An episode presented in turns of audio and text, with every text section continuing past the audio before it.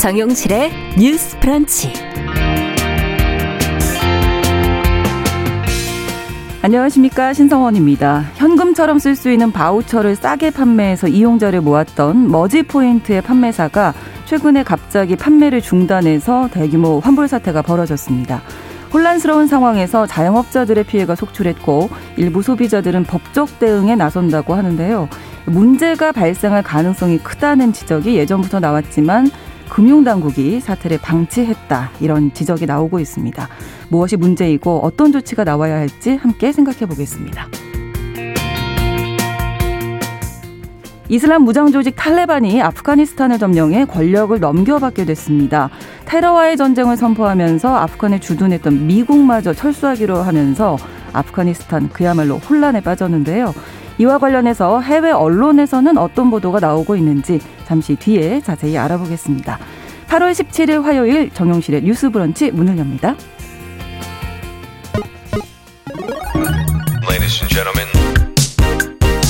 새로운 시각으로 세상을 봅니다. 정용실의 뉴스 브런치 뉴스 픽. 네, 낯선 목소리다 싶으셨죠? 저는 아나운서 신성원입니다. 정용실 아나운서가 일주일간 휴가를 떠나서 오늘부터 금요일까지 뉴스 브런치 제가 여러분과 함께 하겠습니다. 첫 코너 뉴스픽인데요. 오늘은 전지현 변호사 그리고 정은혜 더불어민주당 전 의원과 함께하겠습니다. 두 분 안녕하세요. 안녕하세요. 네, 안녕하세요. 네, 잘 부탁드리겠습니다. 네. 잘 부탁드립니다. 네. 자, 먼저 언론사에 대한 징벌적 손해배상 조항 때문에 논란이 됐죠. 이 언론중재법 개정안을 여당이 예정대로 처리를 하기로 하면서 야당은 물론이고 뭐 대한변협 언론학회 다 비판을 하고 있는데요. 어떤 비판이 나오고 있는지 좀 살펴볼까요? 전지현 변호사님. 네. 네, 이제 오늘 국회 문광위가 지금 주목을 받고 있는데 네. 여기서 네. 언론중재법을 심사를 한다 그래요. 네. 그래서 합의가 되면 좋겠지만은 쉽지가 않을 것 같습니다. 그렇죠? 이 언론 개혁 얘기는 뭐냐면은 언론 중재 및 피해 구제 등에 관한 법률이 있습니다. 여기 보면은 뭐 정정 보도라든지 잘못된 보도에 대한 정정 보도 아니면 반론 청구를 할 수 있는 그 절차 등을 규정해 놓고 있는 게 언론 중재 및 피해 구제 등에 관한 법률이에요. 네. 오늘 이 안을 개정안을 심사를 한다는 건데 언론 개혁 얘기가 여권을 중심으로 나오기 시작한 거는 2019년 말부터고 지난 총선 이후 이게 본격화됐어요. 음. 이제 민주당에서는 미디어 TF를 출범을 시키고 올해부터 해가지고 언론중재법을 좀 손을 보자 개정을 하자 이런 얘기들이 나왔습니다. 네. 그래서 어떤 조항들이 들어가냐면은 허위 보도로 인해서 언론의 고의 중과실로 인한 허위 보도로 인해서 손해를 봤을 때는 발생한 손해액의 최대 다섯 배까지 배상을 하다고 돼 있어요. 어. 근데 이런 징벌적 손해배상 규정이 보면은 사실 현실화되기가 쉽지 않거든요. 네. 그래서 여기 지금 하한선을 뒀습니다. 그 하한선이라는 게 뭐냐면은 그 허위 보도를 한 언론사의 매출액을 기준으로 해가지고는 만 분의 일, 천 분의 일 정도를 그 손해배상액의 하한으로 해가지고는 예를 들면은 KBS가 보도를 잘못했단 네, 말이에요. 네네네. 그럼 KBS 같은 경우에는 매출액이 한 1조가 좀 음. 넘는 걸로 제가 알고 있거든요. 네. 그 만 분의 일이라 그러면은 내가 손해를 봤다 그러면 KBS를 상대로 소송을 해가지고 이기면은 최소한 1억은 지금 받을 수 있다 그런 얘기예요. 오. 어. 그다음에 여기 뭐 고의 중과실과 관련해서도 예를 들면은 네. 기사랑 사파랑 다른 내용을 뭐 삽입을 한 게재를 한 경우 이런 경우에는 고의 중과실이 있는 걸로 일단 추정을 아, 하고 네. 이거에 대한 반증을 언론사로 하여금 하게 돼 있단 말이에요. 음. 그다음에 또 하나 규정이 뭐냐면 기사 열람 차단 청구권이 있는데 내가 이거 기사 열람은 차단해 주세요 하고 청구를 할 수 있는 권리를 입법화하겠다는 건데 기사 열람 차단? 예, 그러니까 기사를 열람할 수 있는 권리를 차단해달라. 차단해달라. 이 기사 아무도 못 보게 해주세요. 아, 이런 걸 네네네. 요구를 하는 거예요. 네. 이것과 관련해가지고 이제 민주당에서는 아, 이거 열람 차단 청구권은 삭제를 하겠다. 그 다음에 그 입증 책임 전환 고의 중과실 추정 규정은 삭제를 하겠다 이렇게 얘기를 하고 있는데 네. 남아 있는 규정이 그러면은 그 징벌적 손해배상이랑 하한에게 관한 규정인데 음. 이것만으로도 지금 충분한 논란거리가 되고 아마 이거를 강행을 한다면은 위헌 청구가 잇따를 것으로 보입니다. 네. 그런데 지금 뭐 25일에 처리한다 뭐 이런 얘기는 예. 네, 기사를 통해서 계속 나오고 있더라고요. 예, 그걸 단독 강행하게 되면은 문제가 커질 것 같아요. 예. 오늘 지금 문광위가 열리고 있는 거죠. 네, 지금 네. 합의안을 도출하고 있는 중이라고 알려지고 있습니다. 네, 정은혜 전 의원께서. 네. 네, 제가 그 탈무드를 굉장히 좀 즐겨보는데요. 네. 그 탈무드에 그 이야기를 지어내는 할머니가 있어요. 네. 그래서 이제 랍비가 어, 좀 깨닫게 하기 위해서 자루에다 깃털을 넣고 네. 하나씩 바닥에 떨어뜨린 다음에 돌아오면서 주워와라 이런 음. 얘기를 했었는데 실제로 그 할머니가 주운 것도 얼마 없고 그리고 담은 것 중에 깨끗한 것도 많이 없었다는 음. 얘기가 있습니다. 네. 어, 지금 가짜 뉴스로 피해를 보는 것이 비단 이제 뭐 정치인들 지금 어, 반대측에서는 이제 뭐 정부에 대한 정당한 비판을 못할 것이다. 그리고 네. 표현의 자유가 제한된다는 걸 들고 있는데 실제로 가짜 뉴스 과거에 그 김영애 씨의 그 황토팩 사건 아실 거예요. 네, 네, 네. 그리고 또 기생충 영화에 나오는 대만 카스테라 음. 너무나 많은 국민들이 또 피해를 보기도 했죠. 근데 결국에는 뭐 황토팩 사건도 거의 뭐 무죄가 났었고요. 네. 이제 그 피해를 입었던 대만 카스테라 그 상인 분들도 굉장히 좀 피해 속에서 그냥 굉장히 고통스럽게 하루하루를 살으셨는데 네. 이런 징벌적 손해배상 그리고 언론의 가짜 뉴스 그리고 뭐 취재 과정에서 법률을 위반했다든지 아니면 네. 기사 제목을 왜곡한다든지 네. 사진 사파 특히 음. 최근에 문제가 되었었던 것이 그 조국 전 장관의 딸의 모습을 음. 성매매, 집단 성매매를 뭐 계획적으로 하는 네. 그런 절도자들 뭐 그 기사에 그 일러스트를 삽입을 했었죠. 그래서 실제 조국 전 장관은 이제 LA 조선일보에 이제 뭐 소송을 걸겠다 했는데 음. 미국에서는 이 소송의 범위도 1,140억 원 정도의 그 손배소가 가능하다라고 합니다. 그래서 네.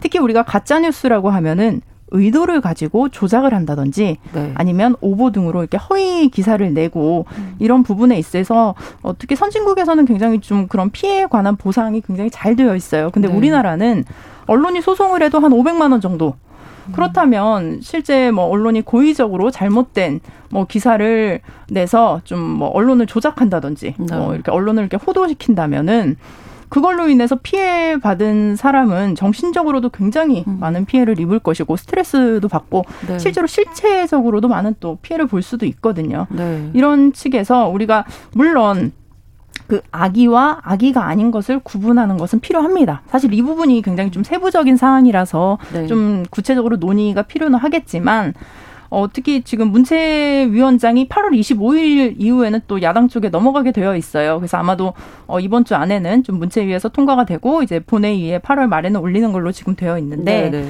어, 이런 측면에서 봤을 때 일단은 그, 어, 이 법안의 부작용을 좀 최소화하고 또 네. 순기능을 좀 극대화하는 방향에서 어, 저는 반드시 좀 통과가 돼야 된다라는 음. 입장입니다.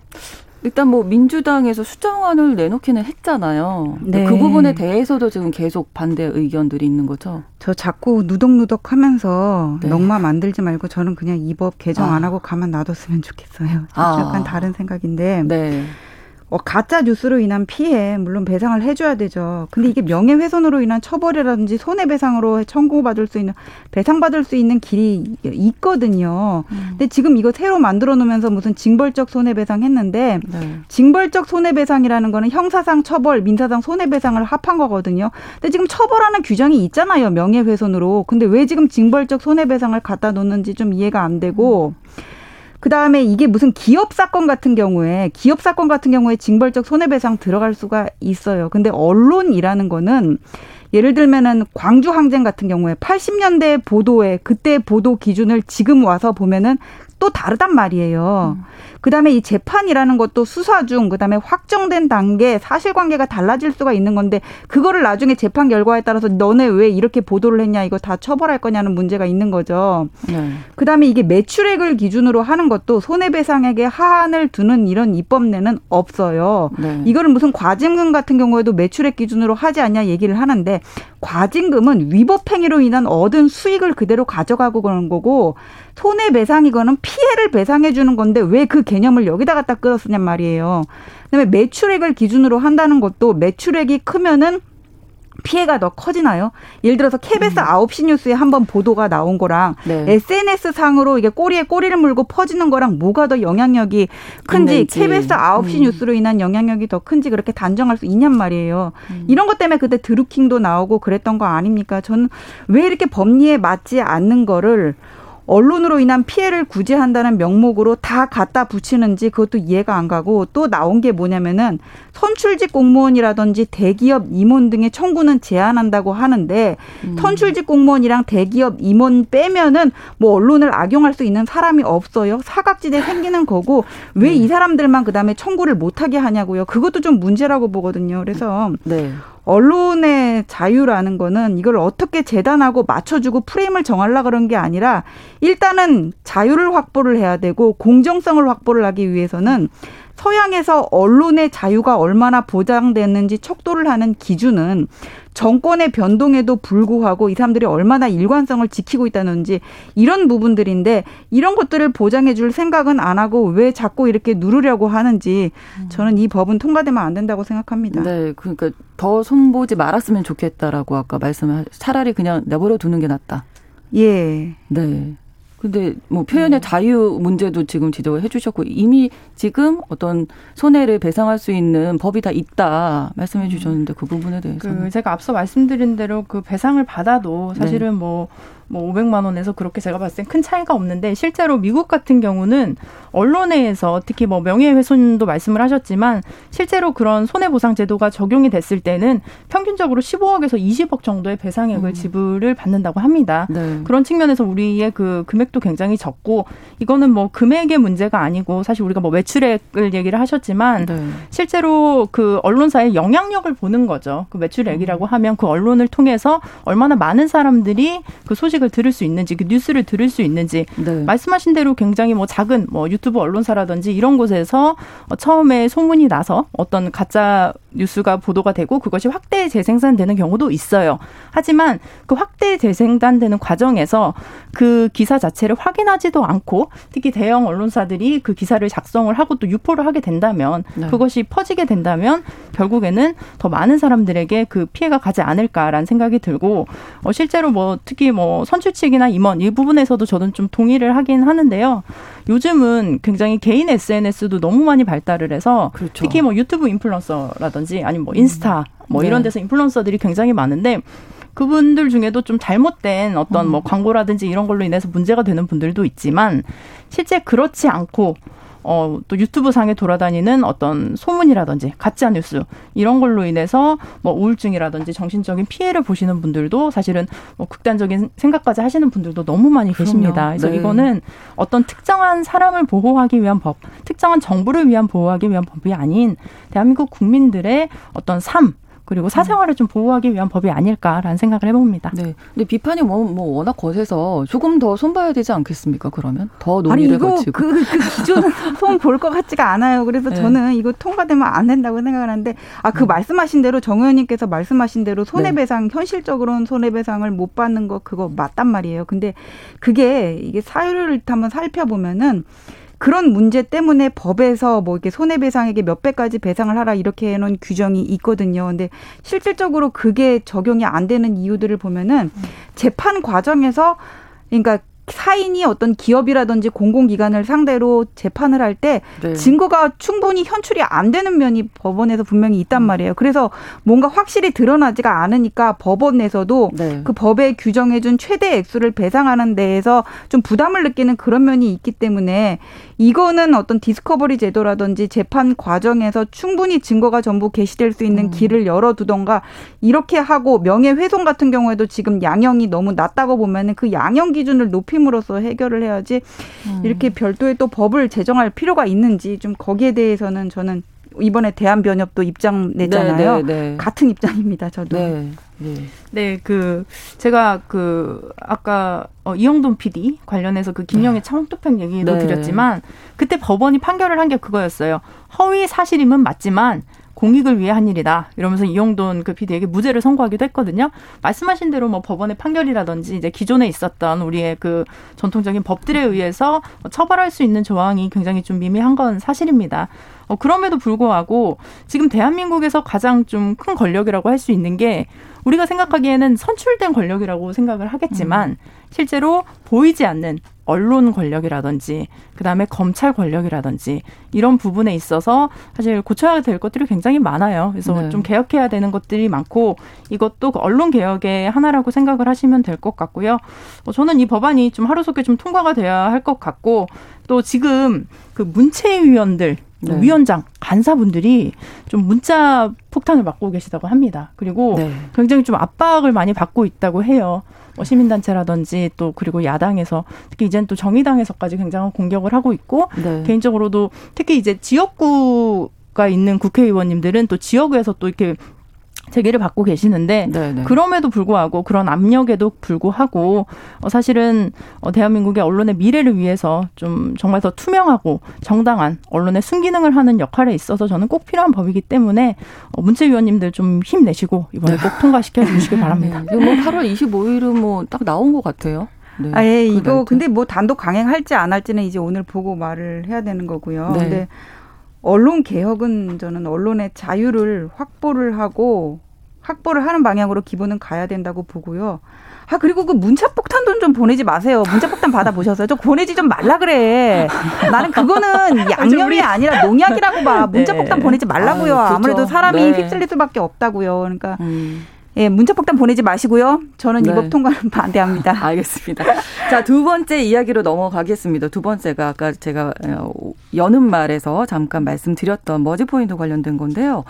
무제한 20% 할인으로 이용자를 늘려왔던 모바일 바우처입니다. 머지 포인트 판매가 중단되면서 환불 사태가 벌어졌고요. 자영업자들 피해를 보고 계시죠. 집단 소송을 준비하는 소비자들도 있다고 하는데 지금 현재 어떤 상황인지 정은혜 전 의원께서 네, 네, 좀그 정리해 주시죠. 뭐 무제한 20% 할인 이런 식으로 광고를 했었는데요. 네. 모바일 바우처 머지 포인트가 이제 판매가 중단이 됐습니다. 네. 머지 포인트라고 하면 뭐 편의점이나 대형마트, 외식 체인점 등의 전국 2만 개의 제휴 가맹점이 있고요. 네. 20% 할인 서비스를 무제한으로 제공하겠다라고 해서 2019년 1월부터 서비스를 시작을 했는데 네. 현재는 100만 명의 누적 가입자가 있고 그다음에 천억 원 이상의 그 머지머니를 발행을 했습니다. 근데 지금 금융 당국에서는 서비스 형태로 봤을 때 머지 포인트가 등록해야 되는 선불전자 지급업에 해당하지만 수년째 이를 지키지 않고 무허가 영업을 해왔다라고 음. 이제 얘기를 했고요. 그래서 지금 회사는 서비스 중단과 함께 뭐 90%를 환불해주겠다 네. 이런 얘기를 하는데 지금 가장 피해를 보고 있는 것은 이제 머지 포인트를 구매했던 소비자겠죠. 그래서 지금 뭐 단체 채팅방이나 카페 등을 이렇게 좀 조직을 해서 네.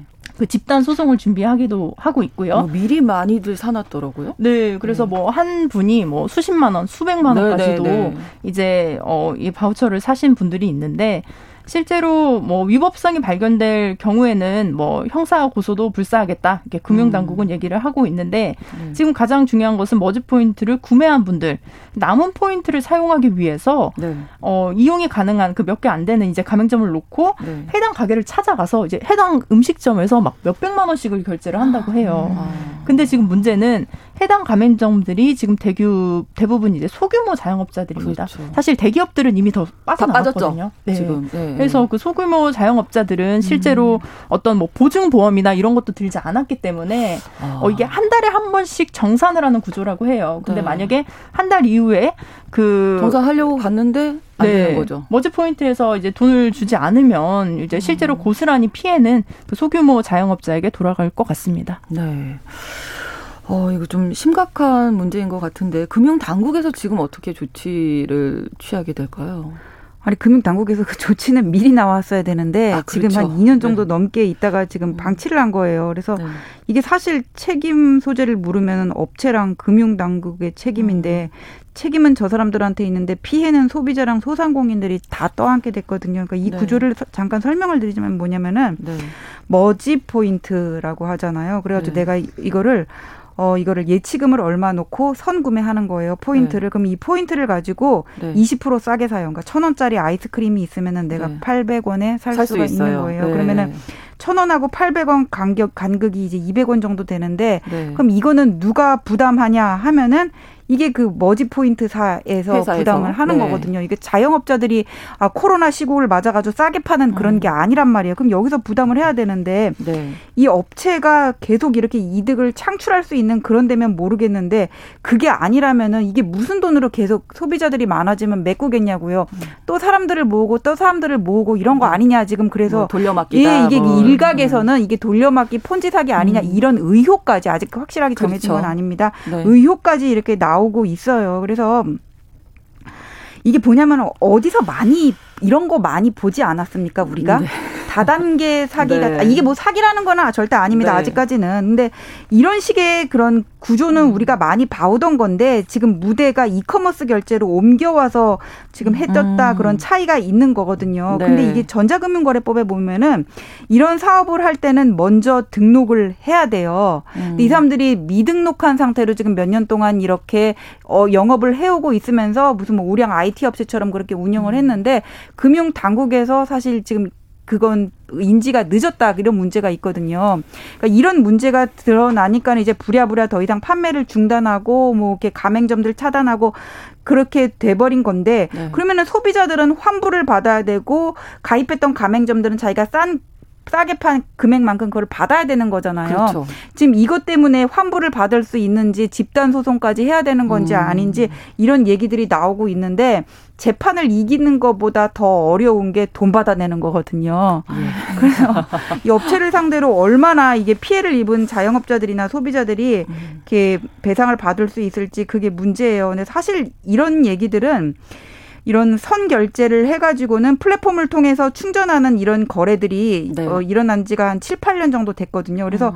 이렇게 쌓이는 돈을 보면은 2014년 초에 한 7,800억이 되는데 올해 기준으로 보면은 2조가 넘어버렸어요. 아, 엄청나네 그럼 이런 거래들이 이렇게 많아지면은 네. 뭔가 소비자들을 보호할 수 있는 방안이 나와야 되는데 네. 이 보호 법안이 국회 상임위에 아홉 달째 지금 계류 중이라고 하거든요. 음. 이번에 머지 포인트 같은 경우에도 지금 2년 넘게 영업을 했는데 그렇죠. 이용자 수가 한 100만 명 정도 된다 그러고 매달 3, 400억이 거래되는데 엄청난 예, 거잖아요. 이것들을 지금. 규제할 수 있는 법안이 등록하지 않았다 이거밖에 없다면은 이거 정말 음, 문제가 아닙니까? 그렇죠. 그래서 언론 중재법보다 이거부터 좀 먼저 하시라고 해도 저는 보내지 마시고. 드는 생각이 뭐 이렇게 인터넷 IT 쪽에는 뭐 지금 현실적으로 너무 많이 발달이 이루어지고 실제로 우리가 사용을 하고 있는데 법안이나 이런 것들은 좀 잘 못 따라가고 있는 거 이게 현실을 좀잘 네. 모르고 있는 게 아닌가.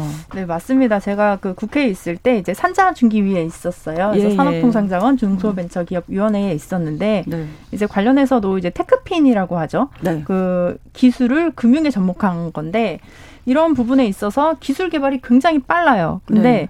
금융이나 그렇죠. 법 제도에 대해서 좀 의원분들도 음. 좀 약간 잘 알지 못하거나 네. 이런 전문성이 없는 경우가 많은데 그래서 또 머지 플러스가 뭐 정말 사기인지 아닌지는 밝혀져야겠지만 이번 사건을 정말 의도했는지 안 했는지도 모르지만 네. 결과적으로 소비자와 그 자영업자들이 피해를 본 거는 지금 사실이 되었습니다. 네. 그래서 어 지금 그 말씀하신 그 수익 구조로는 이게 지금 환불도 좀 안 될 것 같아요. 근데 지금 환불도 뭐 90%로 환불해 주겠다. 네. 근데 지금 거의 원래 100% 환불을 받아야 하는 것이 당연한 건데? 권리인데 네. 그리고 손해배상 청구도 가능한 것인데 그거 안 되고 있고 네. 그리고 말씀하신 대로 요즘 이제 코로나19가 확산되고 또 비대면 거래가 증가하면서 네. 그 원래 과거에 2014년에는 한 7,800억 정도의 그 선불 충전금 금액이 있었다고 해요. 근데 지금 음 말씀하신 대로 한 2조 4천억 원 정도가 되는 굉장히 좀 큰 금액이고 대다수가 어떻게 보면 서민들이고요. 그 소비자 네. 일반 그냥 평범한 시민들이 이런 그러니까요. 구매를 하는 경우가 많고 가장 중요한 것은 지금 이 문제는 재테크 관련 커뮤니티에서 1년 전부터 그 머지 포인트의 수익 모델에 의문을 품는 글들이 올라왔었다고 합니다. 아, 그렇군요. 음. 그리고 예, 예. 머지 플러스 측에서도 아. 관련된 그 고객 문의가 계속 있었다고 해요. 아. 그렇다면 이거는 좀 정부에서 조금 늦장 대응을 한 것이 아닌가라는 음. 생각이 드는데 정부에서는 약간 뭐 규제 샌드박스 등 그런 전자금융거래법 완화 이런 거는 굉장히 많이 외치곤 있었는데 네. 실제로 그 선불 충전금을 보호하는 법 전자금융거래 법 이라고 하는데 이 개정안을 작년에 그 발의가 된 상태입니다. 근데 지금 한 9개월째 그 관련된 논의들이 이루어지지 않고 있고 네. 이런 부분에 있어서 그 이용자의 자금 보호 뭐 가이드라인 뭐 이런 것들을 좀 우리가 좀 지켜야 할 것 같고 네.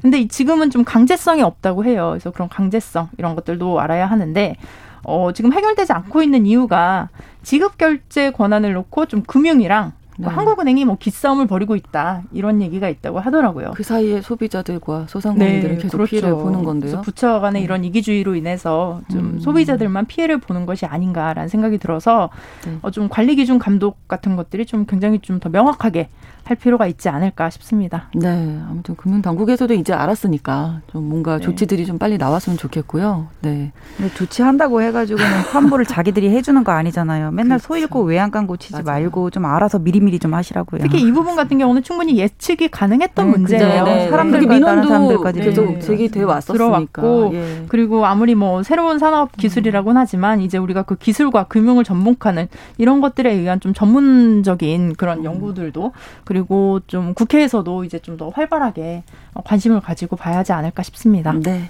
오늘 이야기 여기까지 듣겠습니다. 뉴스픽 정은혜 전 의원, 전재현 변호사 두 분과 함께했습니다. 고맙습니다. 네, 감사합니다. 감사합니다. 정용실의 뉴스 브런치 함께하고 계신 지금 시각 10시 30분입니다. 라디오 정보센터 뉴스 듣고 오겠습니다.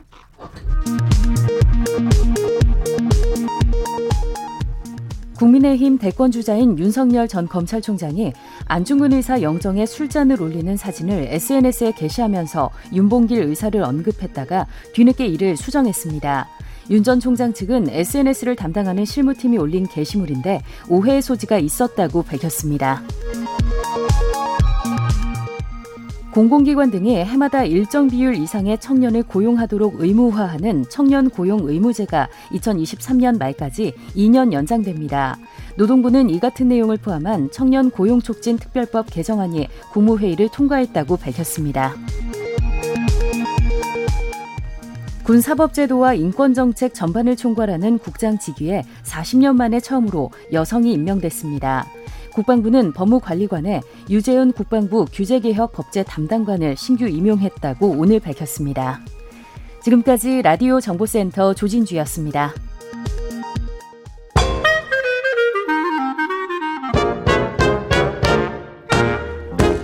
모두가 행복한 미래 정용실의 뉴스 브런치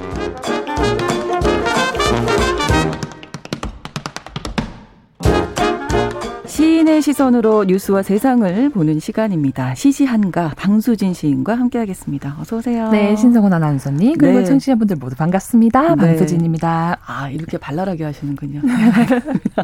오늘 어떤 이야기 준비되어 있습니까? 네, 오늘 혹시 아나운서님께서는 네. 챌린지라는 말을 좀 들어보셨는지 모르겠어요. 챌린지 들어는 봤는데 뭐 제가 그걸 막 열심히 할 네. 나이는 좀 아닌 것 같고 네, 들어는 봤어요. 네. 챌린지라는 것이 이제 네. 특정한 구호나 동작, 춤 같은 것들을 네. 따라해서 네. SNS 동영상으로 남기는 행위를 말하는데요. 맞아요. 우리나라에서 챌린지를 좀 대중적으로 각인시켰던 거는 이제 루게릭 환자를 위한 아이스 버킷 아. 챌린지. 그 얼음을 뒤집어 쓰고 이제 업로딩을 한 다음에 이제 다음 도전자 3명을 지목을 하는 어, 그런 요거 했던 것 같아요. 아. 네. 해보신 적 네. 있으시구나. 예, 이게 아이스를 그러니까 얼음을 뒤집어 쓰지는 않았고요. 네. 그냥 좋은 뜻이니까 제가 뭐 지목은 안 하고 이렇게 아. 기부를 하겠습니다. 뭐 이렇게 아. 했던 것 같아요. 네.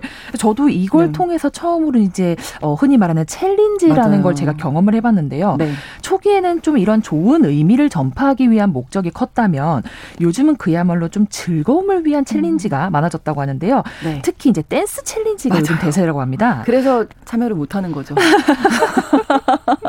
사실 상당한 용기가 좀 필요한 것 같기도 예. 하고요. 그래서 한겨레 신문 보도에 따르면 이런 댄스 챌린지가 코로나 시대의 어떤 집콕 랜선놀이로 음. 더욱 주목 받는 중인데다가 네. 특히 2030 MZ 세대가 이 유행을 주도하고 있다라는 소식입니다. 네. 그 SNS에 들어가면 사실 케이팝 가수의 춤을 따라하는 챌린지 동영상이 굉장히 음, 많은데요. 정말 많아졌죠. 뭐 지코의 아무노래 챌린지라든지 네네. 네. 아니면 요즘에 굉장히 핫한 방탄소년단의 아. Permission to Dance 챌린지 뭐 가장 네. 뜨거운 반응을 얻고 있다고 하는데 네. 뭐 애니메이션 포텐독의 삽입곡이 뭐 똥 밟았네 배경음악으로 인해서 굉장히 재미있는 분장이나 캐릭터 옷을 입고 또 예. 웃기는 춤을 추는 챌린지도 인기라고 합니다. 음. 이 챌린지가 유행하면서 코로나로 인해서 좀 무료했던 일상이 재밌어졌 좋아졌다는 분들도 많고 네네. 뭐 이를 통해서 처음으로 아 춤을 배워봤다라고 하는 분들이 계시는 걸 보면 참 챌린지의 파급력이 어. 아, 상당히 크지 않았나라는 생각이 드는데요. 그렇습니다. 정말 최근에 뭐 말씀하신 대로 춤추는 챌린지가 정말 많은데 인상 깊게 본 챌린지 어떤 게 있으실까요? 저도 이제 아나운서님께서처럼 직접 참여를 해본 챌린지는 없지만 네. 몇 가지 챌린지가 제 인생에서는 굉장히 큰 인상을 남겼던 음. 것이 있어요. 그게 네. 바로 어, 예전에 이제 집콕놀이 중에 하나로 아무노래 챌린지. 그러니까 네. 집콕에 있는 상황을 좀 극복하기 위해서 아무 놀이나 하는 것을 올리는 그런 아. 챌린지도 있었고 네. 일회용품 사용을 좀 줄이기 위해서 본인들이 용기를 준비를 해서 아. 용기를 내면 거기에 음식물을 담아오는 용기 내 챌린지 아. 뭐 이런 네. 거 재밌었고요. 아 용기 음, 내 챌린지. 네, 이제 아. 어떤 언어 유희를 활용한 그러네요. 그런 챌린지 재밌었고 네. 그리고 이제 특정 손 모양을 이제 하면서 네. 대구 경북의 의료인들을 아, 초반에 감사합니다. 응원했었던 네. 감사합니다 대구 경북 챌린지 뭐 이런 것들이 음. 사실상 굉장히 인상이 깊었던 챌린지로 생각이 납니다. 네. 앞으로 더 많이 나올 것 같은데 네. 이런 거 좀 나오면 좋겠다 생각해 보신 거 있으실까요? 음, 저는 챌린지 보면서 아 재밌긴 한데 네. 이렇게 춤과 노래를 위주로 한 챌린지, 그러니까 정말 내 몸을 사용해서 하는 음. 챌린지도 좋지만 네. 조금 정적인 챌린지도 있으면 어떨까 싶었어요. 정적인 챌린지. 좀 이제 코로나로 인해서 생활 반경도 줄어들고 네. 우리가 오히려 자기 주변과 뭐 자신이나 이런 삶에 조금 집중을 못 하게 되는 것도 있는데 맞아요. 오히려 코로나로 인해서 더 그게 집중되는 효과도 저는 있다고 보거든요. 네, 네. 그런 의미에서 뭐 부모님께 감사 인사 쓰기 아니면 오. 자신에게 편지를 써보기 등등의 이제 방식을 통해서 네. 좀 말이랑 마음, 그러니까 춤과 노래가 아니라 음. 말과 자신의 마음이 시발점이 돼서 좀 생기는 재밌는 챌린지가 있으면 어떨까 싶어요. 어, 좋네요. 좀 네. 살다 보면은 사실 음. 기회가 없어서 쑥스럽잖아요. 가족들끼리는 진짜 못하겠어요. 좋은 말을 하기도 네. 그렇고 또뭐 그런 거지 뭐 이렇게 되잖아요. 그런 거지 하고 넘어가는 네네. 부분이 있는데 뭐좀 삶이 바쁘다는 음. 이유로 찰필 미루었던 것들이 많은데 네. 오히려 가장 가까운 사람이나 이런 사람들에게 감정을 표현하는 그러한 기회로서 좀 챌린지 붐이 음. 일어난다면 좀 소중한 것들에 대한 어떤 가치 이런 것들을 음. 다시금 되새기고 네. 아 우리가 흔히 말하는 선한 영향력이라고 하죠. 그래서 네. 아, 우리 세대가 조금 더 따뜻해지는 그런 기회도 이런 챌린지를 통해서 얻을 수 있지 않는가라는 네. 생각을 해봅니다. 뭐 코로나19로 많이들 답답하실 텐데 이걸 좀 위기를 기회로 삼아서 그럼요. 서로에게 마음을 전해볼 수 있는 먼저 방수진 시인이 시작하시면 제가 바로 네, 제안을 저도 하셨으니까. 한번 저도 한번 고려해 보겠습니다. 아, 너무 당황하시는데요. 근데 이 챌린지라는 게 왜 이렇게 유행을 하는 걸까요? 어, 뭐 저는 사실 이게 개인적으로 누군가가 이제 뭐 해서 네. 유행처럼 네. 번지는 것도 있지만 네. 사실상 이 시대 변화와 어떤 시대적 상황이 음. 굉장히 큰 요소가 되어준다고 보거든요. 네. 뭐이 챌린지 시대에 대해서 제가 곰곰이 한번 생각을 해보니까 네. 크게 한 두 가지 이유가 있지 않을까 싶었어요. 음, 네. 첫 번째는 이제 코로나라는 시대적인 배경. 그렇죠. 저희가 외출이 자유롭지 못하고 사회적 활동이 좀 제약을 받으면서 네. 오히려 이런 것들을 다수의 사람들과 진행하면서 우리가 좀 잊고 지냈었던 소속감이나 연대감 같은 것들을 이걸 통해서 느끼는 게 아닐까. 맞아요. 그래서 코로나로 인해서 좀 자칫 가중될 수 있는 이 우울감을 네. 사실 이런 함께한다 이런 느낌으로 좀 해소될 수 있는 부분도 분명히 있다라고 그러니까 함께할 수 있는 곳이 없잖아요. 있잖아요. 우리가 모일 수가 없으니까. 그런 제약을 이걸로 해소하는 그렇죠. 느낌이 있지 않을까라는 아. 제안 생각을 했고 네. 또 하나는 어, 바야흐로 사실상 텍스트 매체가 아닌 이제 영상 매체 시대가 도래하지 않았습니까? 그럼요. 그래서 이제 뭐 흔히 말하는 인스타그램, 뭐 페이스북 이런 숏 콘텐츠 플랫폼들이 굉장히 많이 등장하면서 네. 이 나라와 장소 어떤 시간의 구애 없이 전 국민 전 세계를 묶어주는 그 음. 어떤 단단한 어떤 힘이 네. 바로 이 챌린지의 역할이 아닐까라는 저는 생각을 했거든요. 네. 전체적으로 아무튼 코로나19라는 이 상황이 우리의 삶을 정말 우리도 모르게 많이 변화시키고 있는 게 아닌가 맞습니다. 네, 이런 생각 더 하게 되는데요. 음. 챌린지 지금 뭐 그 말씀 해 주셨으니까 따로이지만 또 같이 있는 음. 이런 느낌이 아닌가 또 이런 생각도 해보게 됩니다. 함께 한다는 것이 이제는 정말 물리적으로 몸이 바로 옆에 있는 함께 하는 것이 아니라 그렇죠. 떨어져 있어도 함께 한다는 어떤 의미 맞습니다. 또 한번 생각해 보게 되는 것 같아요. 네. 저는 이제 이 챌린지 동참과 붐이 말씀해 주신 것처럼 이제 어, 굉장히 흥미로운 사회적 현상이지기도 하지만 네.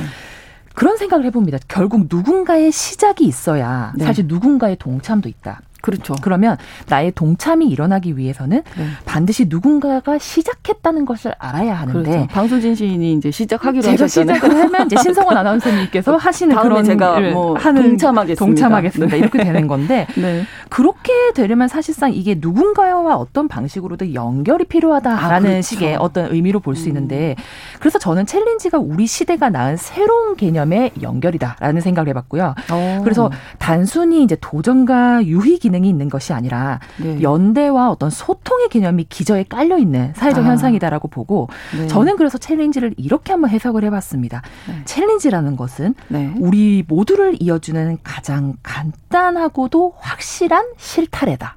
오, 명언이신데요. 챌린지는 우리 모두를 이어주는 가장, 가장 간단하고도 확실한 실타래다. 그런 것 같네요, 진짜. 네, 우리를 딱 끌어모아주는, 네. 딱 연결해주는 그 실타래가 우리 옆에 존재하고 음. 있었다라는 걸 이 챌린지를 통해서 저는 느꼈다라는 네. 것이죠. 하긴 제가 어떤 책에서 어떤 그 미래학자가 연대가 이 코로나19로 더 중요해질 것이다. 음, 백신을 나만 맞는다고 내가 안 걸린다는 보장이 없는 거잖아요. 맞습니다. 모두가 다 집단 면역이 형성이 돼야 음. 되는 거잖아요. 맞아요. 그러니까 정말 연대가 중요하다. 소통이 중요하다. 이런 맞습니다. 얘기 했던 그 기억이 음. 떠오르는데 어, 방수진 시인만의 해석으로 챌린지를 오늘 말씀을 해주셨습니다. 네. 관련해서 어떤 시가 떠오르셨을지도 궁금하네요. 저는 이제 장성남 시인의 나의 유산은이라는 시 일부를 좀 준비를 해봤는데 네. 말씀드렸던 것처럼 이제 챌린지가 단순히 도전과 오락 유희의 기능을 넘어서 네. 연대와 소통의 개념이라는 말씀을 드렸잖아요. 네. 우리한테 사실 이 연대와 소통이 굉장히 중요한 개념인데도 불구하고 그렇죠. 이제 이 많은 핑계로 잊고 살았던 거죠. 맞아요. 그런데 네. 이 챌린지를 통해서 비로소 우리가 이제 어깨 동무를 할 수 있고 음. 그리고 사실상 어깨 동무를 하고 있다라는 사실 자체를 인지하게 되는 기회가 아닐까 싶어서 네. 이 시를 한번 준비를 해봤습니다. 네. 한번 낭독해보고 말씀 좀 이어서 좀 드리도록 할게요. 네.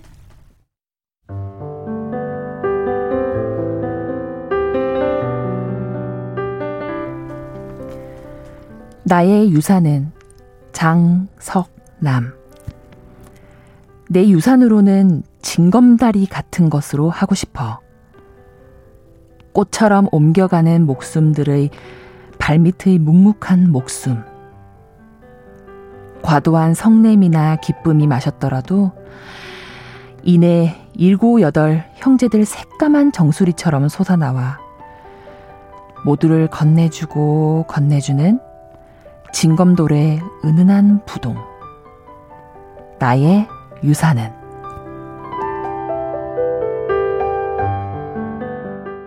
아, 장성남 시인의 나의 유산은 읽어주셨는데, 어, 약간 좀 뭉클하기도 하네요. 네, 맞습니다. 이 말씀 듣고 이 시를 읽으니까. 네. 저 혼자가 아니다. 저도 사실 읽으면서 갑자기 확 올라오는 네. 느낌이 있었었는데, 네. 참 그런 시인들의 생각이 참 우리가 믿 스쳐보지 못했던 음. 어떤 삶의 어떤 일부분을 보고 발견해내는 사람이라고 봤을 때는 네. 저는 이 장성남 시인의 참 이 첫 문장이 굉장히 저는 와닿았거든요.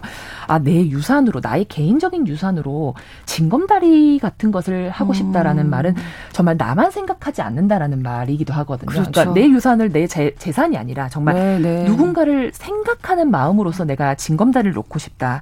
그러면 이 징검다리는 과연 무엇일까라고 봤을 때 음. 모두를 건네주고 건네주는 네. 그것이 바로 징검다리인데 그게 나의 유산이라고 얘기한다면 정말 이건 우리 모두가 가져야 되는 어떤 음. 자세라고 저는 생각을 했거든요. 그래서 네, 네. 장성남 시인이 말하는 것처럼 사실 우리에게 어쩌면 주어진 유산이 몰랐지만 음. 사실 이런 연대와 소통의 힘이 바로 그 우리한테 원래 주어진 유산이었었는데 원래 있었던 건데 있었던 건데 몰랐던 거죠. 몰랐을 우리가. 수도 있다라고 예. 저는 생각이 들었고 음. 바쁘고 지치는 일상 속에 사실 잊고 살았을지는 모르지만은 음. 이 모두를 건네주고 건네주는 힘, 이 징검다리의 힘이 사실은 우리를 이어주고 또 생존하게 하는 네. 굉장히 궁극적인 힘이자 좀 아름다움의 어떤 원천이 아닐까. 그 네. 아름다움의 의미가 그 안에 있는 것이 아닐까라는 생각을 해봤거든요. 네. 그래서 챌린지 그런 의미에서는 좀 저는 앞으로도 계속 어떠한 음. 챌린지든지 네네. 네. 많이 열풍이 불었으면 좋겠고 네. 우리 모두가 그 챌린지 열풍에 또 동참을 하면서 음. 이 징검다리의 힘을 네. 어, 꾸준히 느껴보는 기회가 됐으면 좋겠다고 생각했습니다. 네, 그런 의미에서 세 번째 말씀드립니다. 시작하실 거죠? 네, 제가 한번 집에 가서 굉장히 챌린지 한 네, 가지 콘텐츠 네. 열심히 준비해 보도록 하겠습니다. 시시각각 오늘은 누구나 함께 소통하고 연대하고 즐길 수 있는 챌린지 문화에 대해서 이야기 나눴습니다. 방수진 시인과 함께했습니다. 고맙습니다. 네.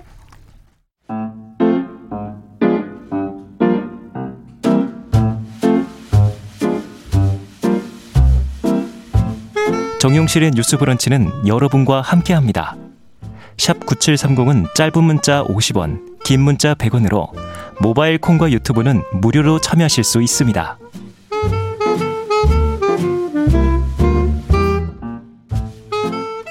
정영실의 뉴스 브런치 듣고 계시고요. 저는 아나운서 신성원입니다. 10시 44분, 45분 향해 가고 있는데요. 국제 뉴스, 국제사회 이슈를 깊고 넓게 살펴보는 시간이죠. 조윤주 외신캐스터와 함께 하겠습니다. 안녕하세요. 네, 안녕하셨어요. 지금 이 아프간에서 어, 뭐, 완전히 아수라장이 돼 있어서 네, 저도 오늘 아침에 뉴스를 전해드리고 왔는데 일단 탈레반이 지금 아프간을 완전히 장악한 상황인 네, 거죠? 맞습니다. 네. 어, 일단 음, 미국 측에서 아프간 주둔 미군을 어, 9월 11일까지 다 빼겠다라고 얘기했었고요. 네. 지금 철군이 거의 다 마무리가 된 상태인데 음. 어, 미군 철수가 본격화되면서 탈레반들이 빠르게 세력을 확장했습니다. 네. 그래서 아프간 전체 34개 주에서 절반 이상 이미 손에 넣었고요. 그러다가 14일 날 탈레반이 수도 어, 카불 50km까지 접근했다는 보도가 나왔고 네. 그 다음 날 바로 수도가 함락됐습니다. 어, 너무나 속도가 빨랐어요. 네, 그래서 네. 이제 뭐 탈레반 측에서도 대통령궁을 수중에 어, 누우면서 네. 내전에 사실상 탈레반이 승리했다 이렇게 얘기를 했고요. 음. 어, 알자지라 방송은 탈레반 사령관들이 수도 카불에 있는 대통령궁에 직접 들어가서 책상에 떡하니 앉아서 무장대원들과 함께 있는 사진 공개했고요. 아. 그러면서 아프간 전쟁은 다 끝났다. 통치 방식, 정권 형태가 곧 바뀔 것 같다. 이렇게 보도했습니다. 네. 한편 탈레반 측에서는 아프간에 있는 기존의 정부 인사들과 대화할 준비가 돼 있고 여러 가지 필요한 보호도 다 하겠다라고 밝혔고요. 그러면서 개방적이고 포용적인 이슬람 정부를 구성하기 위해서 현재 대화는 하고 있다 이렇게 밝혔습니다. 네. 음, 그래서 뭐 BBC 측에서도 이 탈레반 측 대변인과 인터뷰를 하면서 앞으로 며칠 안에 평화로운 권력 이양을 원한다 입장도 밝혔는데요. 어, 기존과 좀 다르게 음. 국민들의 기대에 부응하고 문제도 해결하겠다 이렇게 일단 입장 밝혔습니다. 네. 근데 이걸 믿는 사람은 없는 것 같아요. 네, 지금 뭐 포용적인 정부 구성하겠다 했지만 음. 아프간을 떠나고자 하는 사람들의 네. 행렬이 너무 눈물겹던데요. 뉴스 많이 보셨죠? 네, 네. 비행기에 막 그 계단에 아, 매달려 있는 사람들이 있었는데 그러니까요. 그만큼 사람들은 불안해하고 공포스러운 겁니다. 음. 그래서 하미드 카라제 국제공항에 수천 명의 사람들이 15일 날 그러니까 수도 카불이 함락되자마자 네. 바로 탈출했는데요. 어떻게 해서든지 떠나는 비행기에 타려는 많은 사람들이 매달려 있었고 그래서 공항 경비를 맡고 있는 미군들이 너무 혼란스러우니까 네. 이 사람들을 좀 흐트리기 위해서 음. 사격을 가했고 결국 다섯 명이 사망하는 일까지 벌어졌습니다. 아. 지금 카불에 있는 미국 대사관은 성조기가 다 내려졌고요. 직원들 네. 이미 다 대피한 상황이고 그리고 우리나라 대사관도 잠정 폐쇄를 했고 네. 공관은 대부분 중동 지역 3국으로 철수했는데 일단 러시아와 중국은 아직까지 대사관을 폐쇄하지 않은 상황입니다. 그렇군요. 음. 거기에 아프간 대통령이 네. 이게 정말인가요? 현금 뭉치를 들고 아프간 떠났다. 네. 이런 보도가 있어서 맞습니다. 예. 이건 이제 주 아프간 러시아 대사관 관계자가 러시아 언론과 인터뷰를 하면서 말했는데요. 예. 어, 가니 대통령이 돈으로 가득 찬네 대의 차량과 함께 탈출하려고 했다. 그리고 아. 돈을 탈출용 헬기에 실으려고 하는데 모두 다 들어가지 않아서 아. 일부는 활출에 돈 남겨두고 떠났다 이렇게 밝혔습니다. 네. 가니 대통령은 탈레반이 14일 날 카불을 포위하고 진, 입하려고 하자 바로 참모진들과 함께 국외로 급히 도피했다고 음. 하는데요. 알자지라 방송은 대통령이 우즈베키스탄 수도 타슈켄트로 간 것 같다 이렇게 보도를 했습니다. 네. 그런데 가니 대통령이 페이스북 통해서 수도에서 유혈 사태가 발생하지 않도록 내가 나라를 떠난 거다. 내가 남으면 많은 사람들이 순교하게 될 것이고 카불이 파괴될 거다 이런 말도 안 되는 얘기를 떠들면서 아니 지켜주셔야죠. 네, 도망을 네. 간 겁니다 한마디로 국민들 네. 다 버리고 그래서 아프간 국민들도 이 가니 대통령의 배신에 대해서 정말 극도로 분노를 하고 있고요. 음. 한 정치인은 너무 수치스럽다 이렇게까지 네, 네. 말했습니다. 네. 음. 왜 아니겠어요. 네. 국민들 얼마나 불안하겠습니다. 게다가 네. 과거에 이 탈레반 정권이 특히 여성 인권, 언론 자유 등을 많이 제한을 했기 네. 때문에 뭐 이런 점에 있어서 음. 지금 우려스러운 거죠. 그렇죠. 탈레반이 1996년부터 2001년까지 집권한 적이 있었어요. 그때 네. 사실 뭐 인권의 암흑시대다라고 음. 말할 정도로 인권이 정말 열악했는데 여성들은 공부를 할 수가 없습니다. 그냥 집에 있어야 되고 남성 후견인이 있어야지만 뭔가 활동을 아, 할수 있고 네. 취업도 못하고 여러 가지 제약이 많았는데요. 그리고 네. 집 밖에 나설 때는 머리끝부터 발끝까지 다 가려야 되거든요. 아. 뭐 니카 뭐 이런 걸 써야 되는데 네, 네, 그래서 이번에 탈레반은 만약에 이제 이런 복장 규정을 잘 지킨다면 네. 여성들도 공부할 수 있고 음. 일자리 찾을 수 있다. 그리고 혼자 밖에 나가는 것도 허용된다라고 밝혔는데 이 얘기는 과거에 탈레반이 워낙 욕을 많이 먹었기 때문에 네. 이번에 정권을 잡게 되면은 여성 인권에 대해서 좀 더 우호적으로 나가겠다 이렇게 말을 하는 건데 이건 사실 시간이 지나봐야 아는 것이고 뭐 믿을 그렇죠. 수는 현재로서 그렇죠. 없을 것 같습니다. 네. 근데 지금 또 문제가 되는 것이 탈레반이 아프간 국영 방송도 바로 장악했습니다. 그래서 알 아라비아 음. 방송 보도에 따르면 탈레반이 카불에서 아프간 국영 TV를 장악한 다음에 대국민 담화를 통해서 아프간 국민들에게 평정심을 유지해라 이렇게 촉구했다고 합니다. 네. 음. 사실 지난 20년 동안 미군이 네. 이 아프가니스탄의 전쟁을 계속했었잖아요. 그렇죠.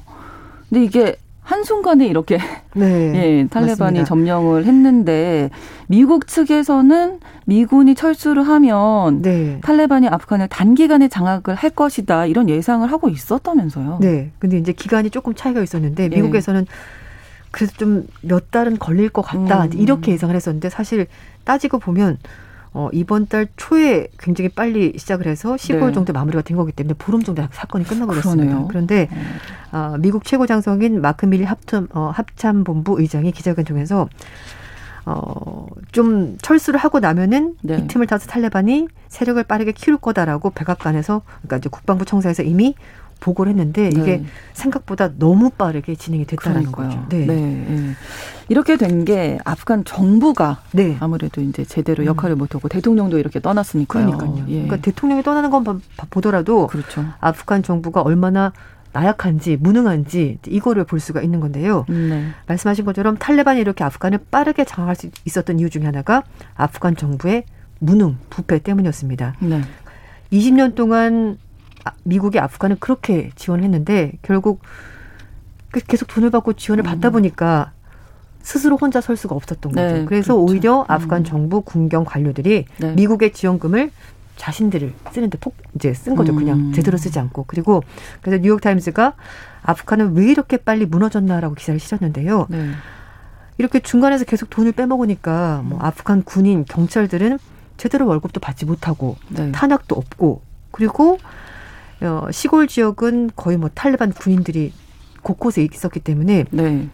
어차피 뭐 무기도 없고 탄약도 어떻게 싸웁니까? 그러니까 바로 항복을 하는 거죠. 그러니까 이런 그렇죠. 게 있었고 네. 또 미국이 20년간 아프간 군대 무기 장비 훈련 등에 무려 우리 돈으로 97조 원의 돈을 쏟아부었습니다만 이게 전혀 음. 효과가 없었습니다. 그래서 뉴욕 타임즈도 아프간 지도부는 무능하고 부패했다. 음. 대통령이 해외로 탈출한 것이 바로 그 하이라이트다 이렇게 표현했습니다. 네. 자립이 정말 중요하다. 네. 그래서 이제 뉴욕 타임스가 이 남부 칸다하르 지역의 모습을 전하게 되는데요. 네. 아, 칸다하르는 미군의 지원을 두 번째로 많은 많이 받는 도시인데 정작 아프간 군인들은 어, 몇 주간 최전선에 싸운 다음에 받은 것이 한 상자의 감자 이 정도로 열악했다고 합니다. 어. 그리고 탈레반 측에서도 이런 군인들을 포섭했다라는 거죠. 돈을 주고 그렇죠. 그렇다 보니까 굳이 싸울 필요가 없었고 음. 그래서 탈레반이 수도를 함락하는데 무혈 입성으로 음. 들어갈 수 있던 겁니다. 네. 그리고 또 하나는 아프간 정부군의 병력이 상당히 뭐 상당수가 유령 군인이다. 말이 군인이지 군인 역할 을 전혀 못한다는 거죠. 음. 급여도 없죠. 그렇죠. 그렇다 보니까 뭐 훈련은 제대로 받았겠어요. 네. 그러니까 네. 실제 병력의 한 6분의 1, 5만 명 정도가 사실은 군인이다. 이렇게 얘기가 나오니까 뭐 굉장히 부패하고 음. 어, 정부가 제기를 못하고 군인들도 네, 네. 아무런 의욕이 없고 이런 음. 상황이었던 거죠.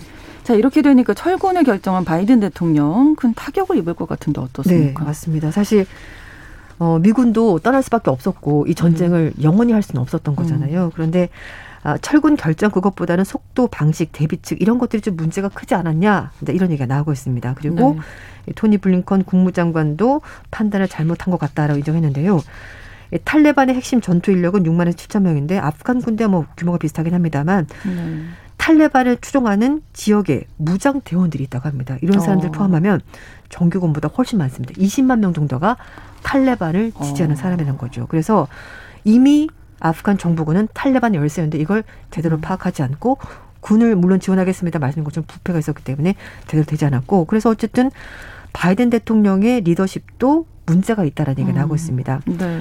뭐 바이든 대통령은 뭐 후회가 없다라고 얘기는 네. 하긴 했더라고요. 맞습니다. 네. 이제 그렇게 얘기를 해야죠. 지금 상황이 이렇게 되면 내가 잘못했다라고 말을 할 네. 수는 없을 텐데요. 근데 포기한 전쟁에서 미군의 음. 희생은 더 이상 안 된다. 그러니까 미국 국내 감정도 있죠. 이렇게 끝나지 음. 않은 않을 것 같은 전쟁에 미군을 계속 투입한다, 그, 비용이 계속 음. 들어간다 반대 결정이 있었을 겁니다. 하지만 어쨌든 철군 결정 때문에 네. 지금 아프간은 혼돈으로 빠져들었고 결국 미국 대통령 바이든 대통령이 여러 가지 부담을 가질 수밖에 없는 상황이 됐습니다. 네. 음. 저는 제일 궁금한 게 이제 지금 너무나 뭐 전쟁터 같은 그런 네. 상황인데 탈레반이 정권을 잡았잖아요. 그렇죠. 아프가니스탄 앞으로 음. 어떻게 될까 이게 네. 정말 궁금해지는데요. 일단 이제 기존의 탈레반의 지도부가 뭐 아버지가 지도자였고 그 아들이 승계하고 이런 식으로 네. 해서 그 명맥이 지금 계속 이어져 있거든요. 그러니까 그렇겠죠? 그러니까 네. 탈레반은 어쨌든 자신들이 원하는 바 이슬람 음. 법률의 근간 국가를 세울 거라는 것을 계속 유지를 할것 같고요. 네. 지금 가니 대통령이 도망을 갔다 말씀드렸잖아요. 네, 네. 그래서 그 전 대통령이 카르자이 전 대통령인데 여기서 갑자기 등장합니다. 그래서 어. 지금 현재 탈레반과 직접 협상을 벌이고 있고 네. 의미 있는 대화도 하고 있다라고 밝혔는데 네. 아마 카르자이 전 대통령이 좀 앞장서서 탈레반과 협상을 이어갈 것으로 보이고 그리고 탈레반도 과거에 너무 엄격하게 인권을 음. 파괴했던 거 이런 부분이 좀 부담이 됐기 때문에 네. 일단은 대화를 통해서 어느 정도 자신들도 정당한 정부를 구성할 수 있다는 부분을 부각할 것 같고요. 그래서 네. 일단은 협상을 통해서 양측에 뭔가 얘기를 좀 꺼내놓고 음. 그 다음에 뭐 미국이 개입한다든지 네, 이런 네. 순서가 나올 것 같습니다. 일단은 탈레반도 안정을 찾는 게 네. 최우선이겠죠. 네, 그렇습니다. 알겠습니다. 국제뉴스 조윤주 외신캐스터와 함께했습니다. 오늘 고맙습니다. 네, 감사합니다. 뉴스브런치 8월 17일 화요일 순서 마치겠습니다. 저는 내일 오전 10시 5분에 다시 뵙겠습니다. 고맙습니다.